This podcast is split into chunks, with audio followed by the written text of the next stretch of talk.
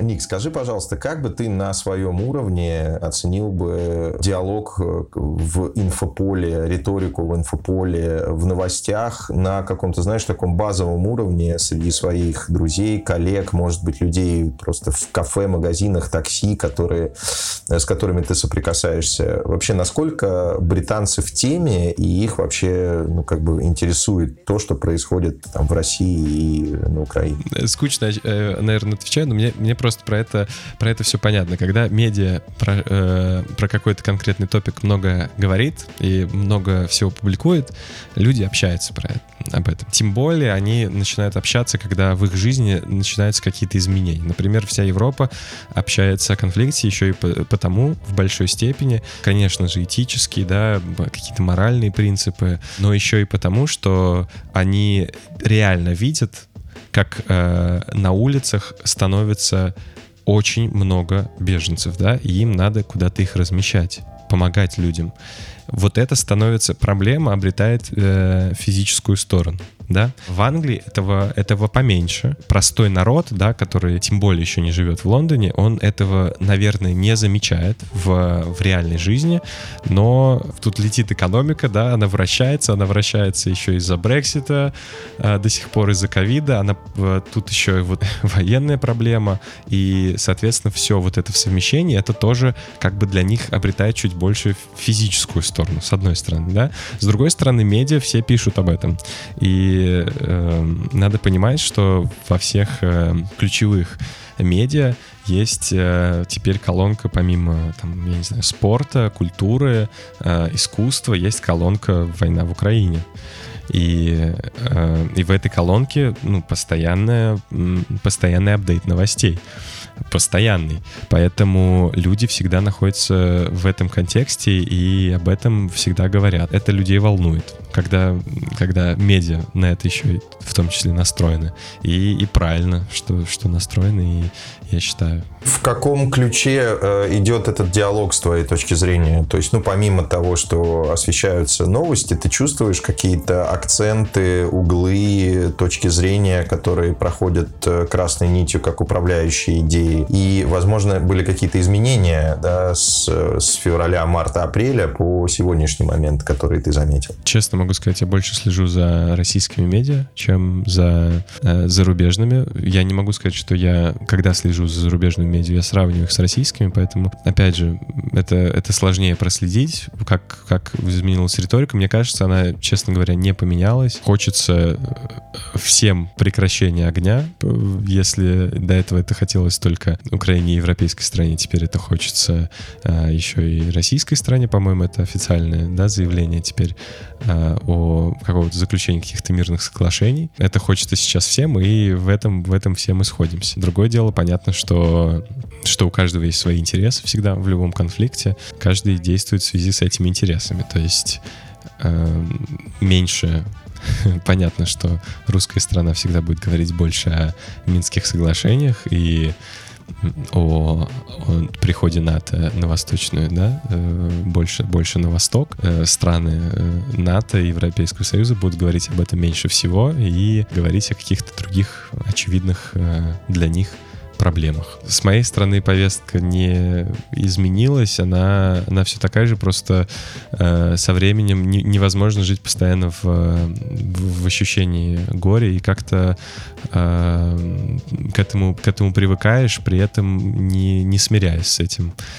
Но мое мнение не изменилось э, в связи с э, какими-то Эм, новостями. Другое дело, да, можно, можно получить больше знаний на этот счет. И это, опять же, вопрос э, как раз вот университета, в котором я учился, получение контекста и критического мышления.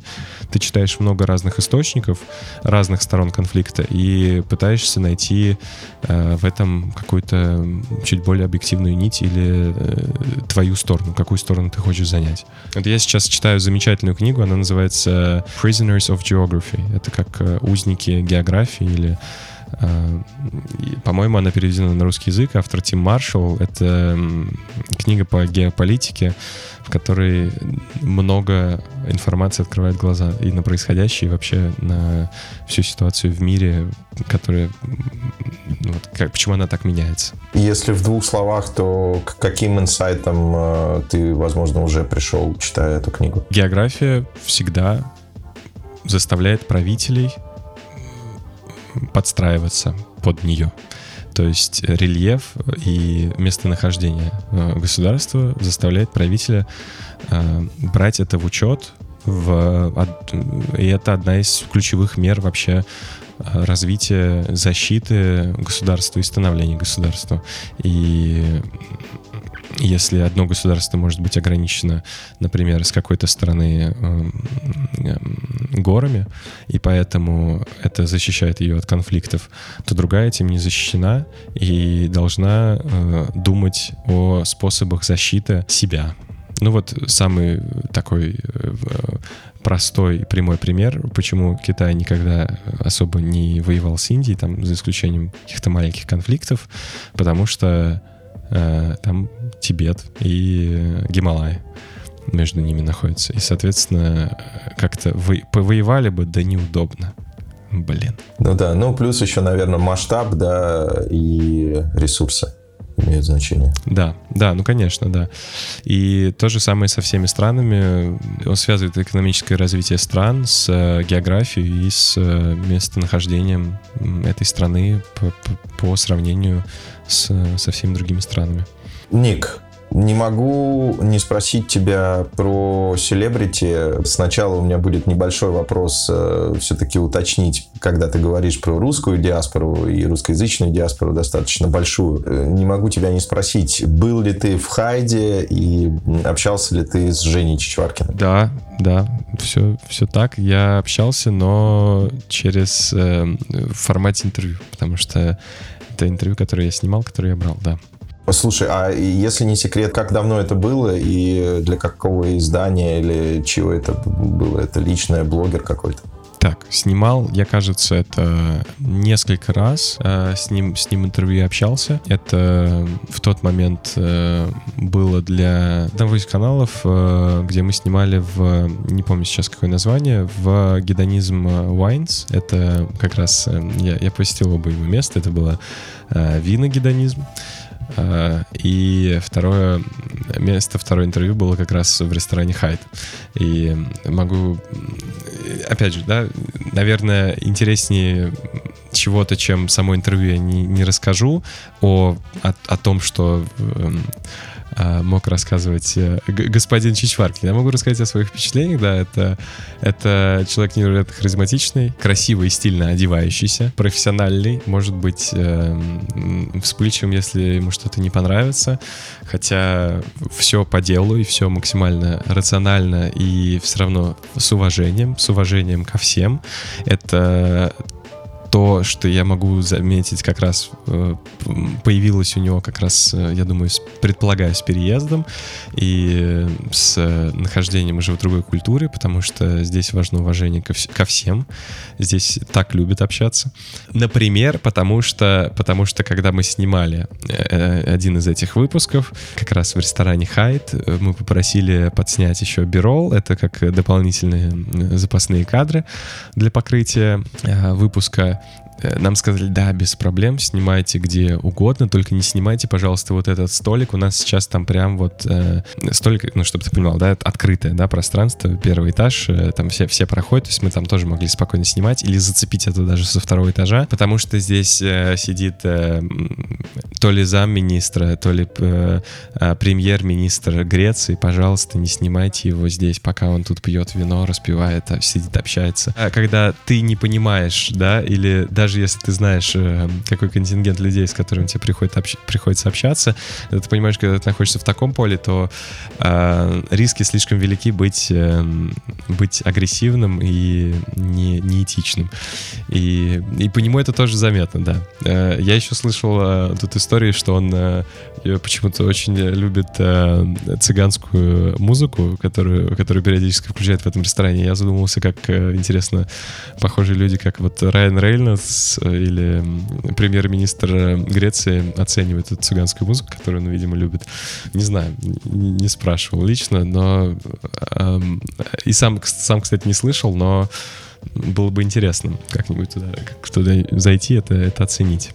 Скажи, то есть ты, получается, пересекался исключительно профессионально, да, по работе? Ты не был там с друзьями, например, в том же Хайде или в гедонизме, и лично просто так не общался с Женей, да, с Чечеркиным? Я, я не могу тебе сказать, э, как, как часто он там появляется, насколько я знаю, насколько я знаю часто, но ценники, опять же, в, всех магазинах и в том ресторане не, не такие демократичные, чтобы туда заходить э, каждый раз и ждать, когда он там появится. У меня как-то это получалось органичнее. Я появлялся там, и мне за это еще платили.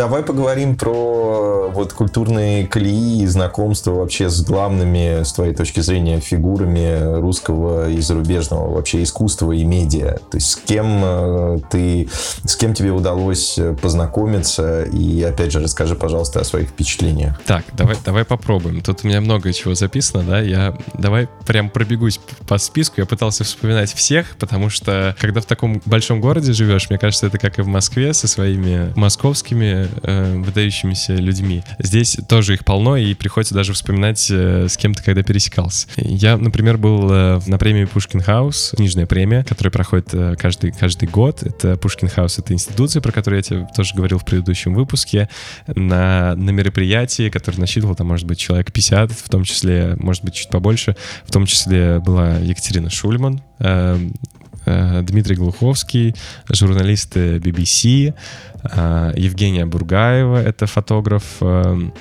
из Сибири, если не ошибаюсь, которая, который фотографировал потом Грету Тунберг, в том числе Екатерина Шульбан, я думаю, не стоит пояснять, кто и Дмитрий Глуховский тоже, да. Это интересное мероприятие, когда ты пересекаешься с этими людьми, с ними лично я не общался, но опять же, знаешь, само нахождение в одном пространстве с э, э людьми, которые за которыми ты следишь, или даже которые, может быть, тебя вдохновляют, э, сильно сказывается на вот твоей внутренней, да, геополитике. Ты себя не отделяешь больше от э, вот этих вот людей, да, на которых ты равняешься. От, они находятся с тобой в одной и той же географии. Это еще один важный пункт для меня, важный момент. Потому что, родившись в э, не в мегаполисе, для меня всегда селебрити и я вообще не, не люблю, извини, слово селебрити, давай скажем так, э, наставники или люди, на которых хочется равняться, они, они всегда где-то там, где-то вот в другом городе, в другой стране. Э, всегда надо перебираться, чтобы куда-то уехать, э, переехать, чтобы до них добраться. И то и всегда есть ощущение того, что они не существует даже в пространстве. Ну, то есть они, они это вот как медийный образ, что они не живут обычной жизнью. И когда ты их видишь э, э, воплоти, то э, меняется и твое представление о самом себе. Ты понимаешь, что ты, в принципе, такой же, как они ты, они точно так же одевают э, штаны по утрам и точно так же занимаются, читают книги, работают. И это приводит э, к таким результатам, которые они показывают. Огромный э, для меня фактор, э, важный, э, невероятно, нахождение вот в географии с этими людьми, либо тем более в, в диалоге диалог — это для меня важный вообще способ э, саморазвития в том числе. Ты говорил, что не удалось э, с ними поговорить, э, а если бы удалось, то о чем бы ты хотел бы с ними поговорить или что бы ты с ними хотел обсудить? А, конкретно, конкретно с ними скорее даже, наверное, и была возможность поговорить, но не было каких-то конкретных вопросов, которые я бы мог им задать которые были бы интересны им и мне. Я не люблю общение в одностороннем порядке, поэтому и не задавал ни без, им вопросов, не беспокоил их в этом случае, но были другие люди, с которыми, опять же, я вот здесь мне удалось познакомиться, сейчас их перечислю, и потом, как, как кто тебе будет интересен, я могу про них рассказать. Да? Это Green Park, Это Green Park э, тусовка, Green Park Gang, в которой входит и Оксимирон, и Маркул, и Женя No Limit, который тоже участвовал в, в многочисленных э, рэп-баттлах российских. Это еще несколько э, рэперов, как Lil Crystal, есть еще Обладает, это не уже такая новая, скажем так, new wave of uh, Green Park тусовка, которая здесь тоже часто находится. С некоторыми из них мне удалось тоже познакомиться, пообщаться отдельно от Green Park тусовки. Это уже не русская Green Park тусовка. Это, мне удалось пообщаться с, э, тоже с несколькими э, выдающимися режиссерами и фотографами. Это уже по моей специальности. Там мне было что задать, было что спросить и было интересно пообщаться. Один из них это Вим Вендерс, режиссер фильма «Париж, Техас», режиссер фильма «Sea of Salt», да, э, «Соль моря», да, э, режиссер фильма «Пина», режиссер фильма «Небо над Берлином».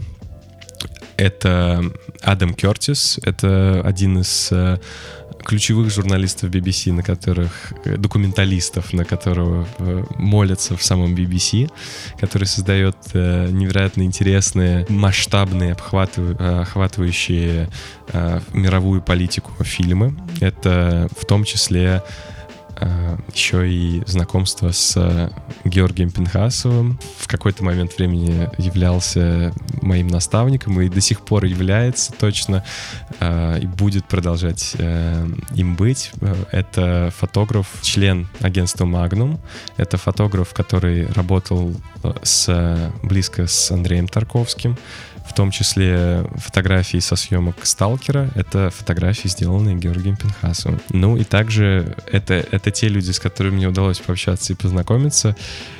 А дальше какие-то тоже какие, какие-то остальные люди, которые, которые просто прогуливаются по Лондону, которые на самом деле э, для, мне кажется, для англичан ничем не отличаются для э, русского народа от э, той же Аллы Пугачевой, я не знаю, Валерия Меладзе, Александра Петрова, только, только уровень другой, да, и количество зрителей тоже другое, потому что английский язык, потому что английс, англоязычное население по всему миру котируется. Ну, это, например, Джонни Депп, прогуливающийся по одному из районов Лондона, которого просто встретил на улице мой друг.